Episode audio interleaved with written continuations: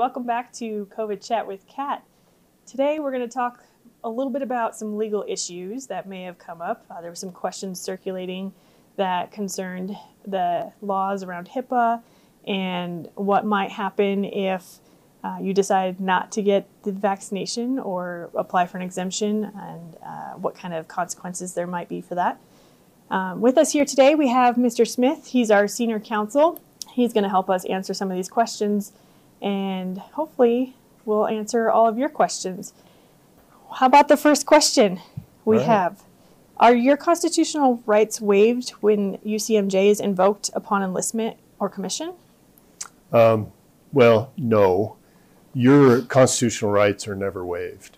What happens when you enter the military is because of military, I'll say necessities, readiness, health and safety, certain constitutional rights are restricted. You never lose constitutional rights in the United States, but there are some restrictions.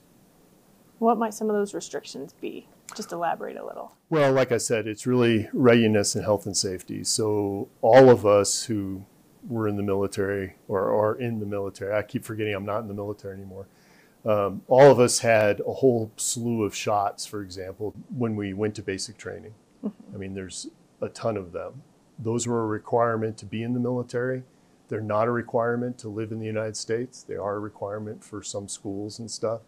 But that's a restriction on your constitutional rights. It's not a waiver. They don't go away. Okay. So, if I didn't want to get the flu shot, would that fall into the same category? Yes. So, uh, in the military, because of readiness or health and safety of the force, there are various things you have to do. For example, you have to be physically fit, you have to pass a fitness test, you have to um, have certain minimum requirements in terms of your physical health. There are certain diseases, for example, that are uh, not that are service disqualifying. So there are certain things you just have to do. The flu shot, historically, the flu shot has always been mandated. It is one of the shots you get when you go to basic training. It hasn't been you get it or you have to get out. So it has been treated a little bit different. It has never been you can't deploy that I'm aware of without a flu shot. Um, so it's a little different than the current COVID vaccine.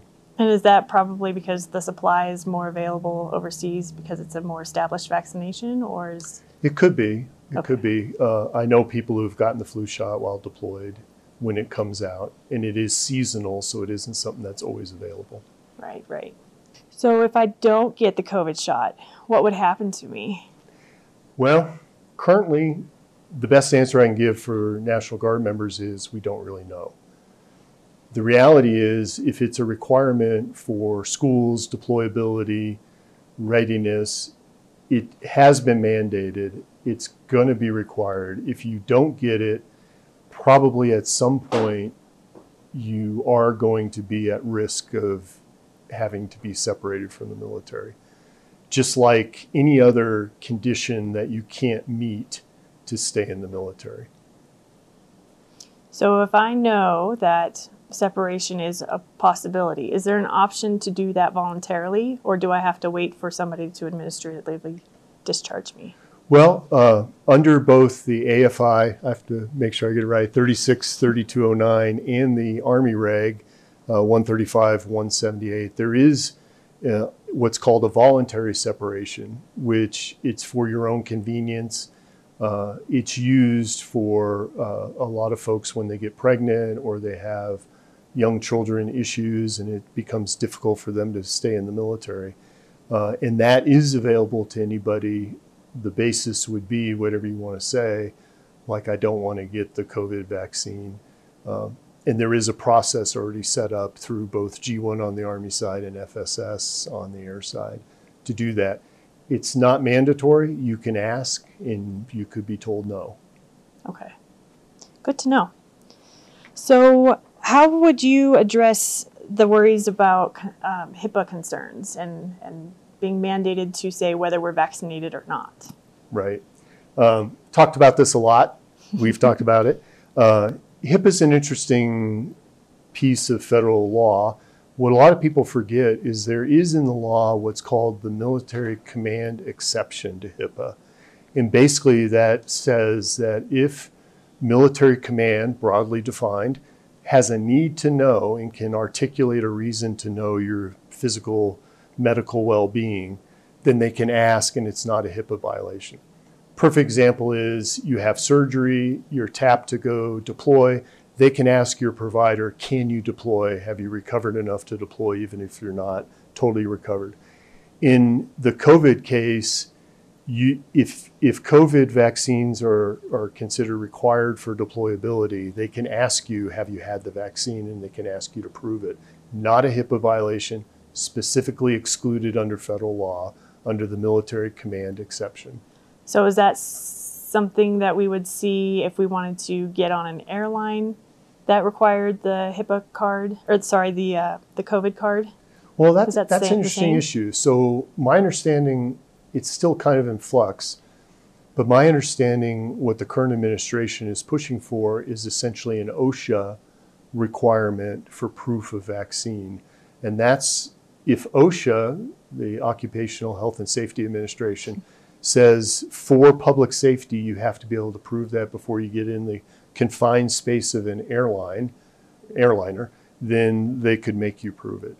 Currently, it's being done uh, kind of under an emergency rule, but I beyond that I can't really tell you. But that's how they get there. Is they call it a public health problem under OSHA. Okay, that makes sense.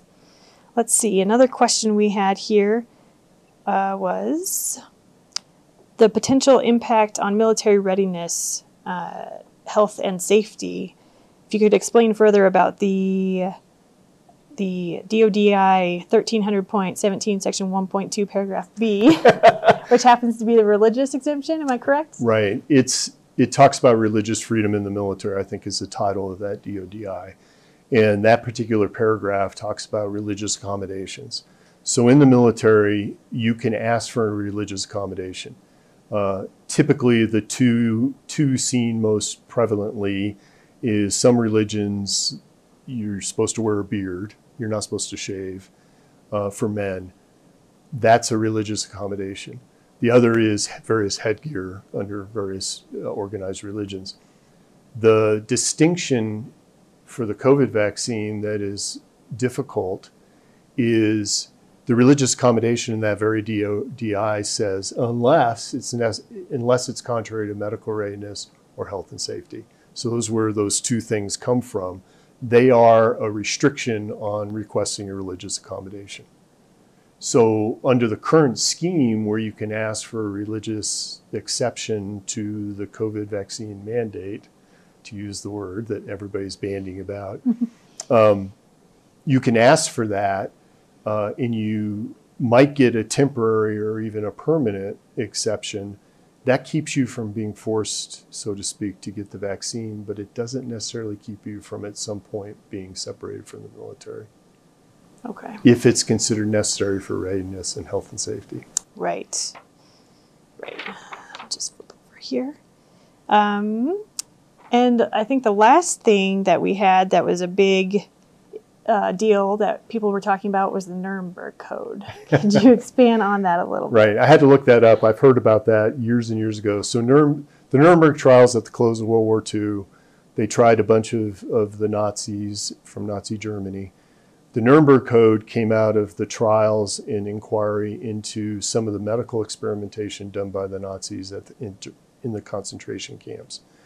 The code really was developed, I had to look it up, 1947, and it really has 10 components, really having to do with medical ex- experimentation.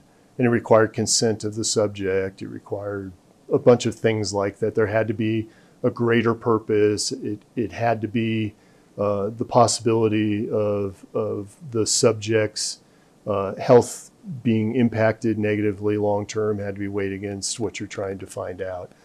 Uh, so, really, kind of in today's world, very common sense, but it was really geared towards experimentation.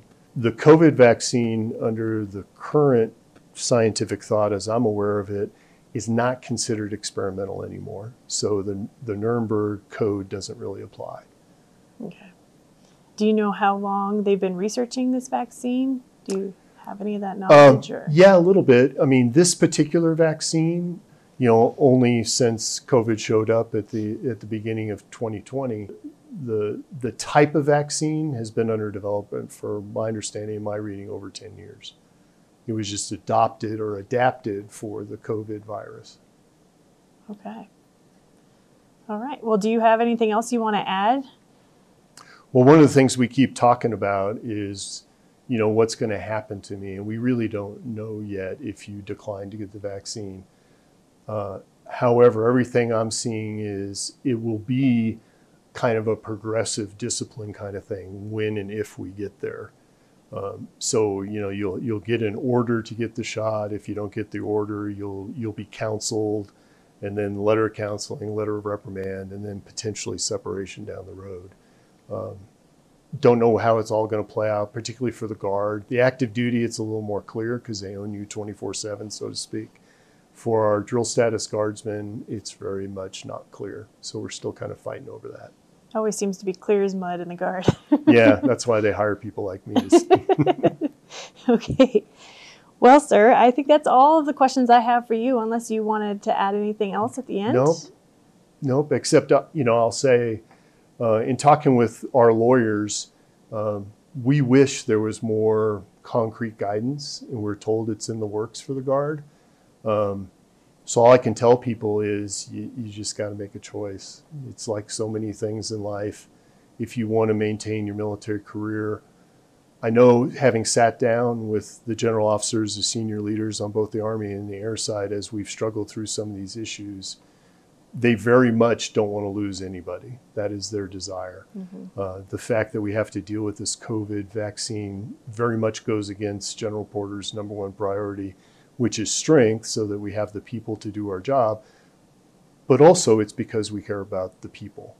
And they really do. They don't want people who are highly trained professionals in our military force to be lost because we value each and every one of them. So I, I can definitely tell folks having sat with the, the senior leadership of the Wyoming Guard, they really don't want this to impact people's career. But like we all know, we're part of a military organization. We're not alone. We have to meet the federal mandates. And so we get stuck a little bit. So thanks. Well, thank you for joining us today. I truly appreciate you coming on and giving us some of your, your legal expertise there. Um, and if you have any more questions, then you can submit your questions beneath the video here, or you can email wyoguard at gmail.com.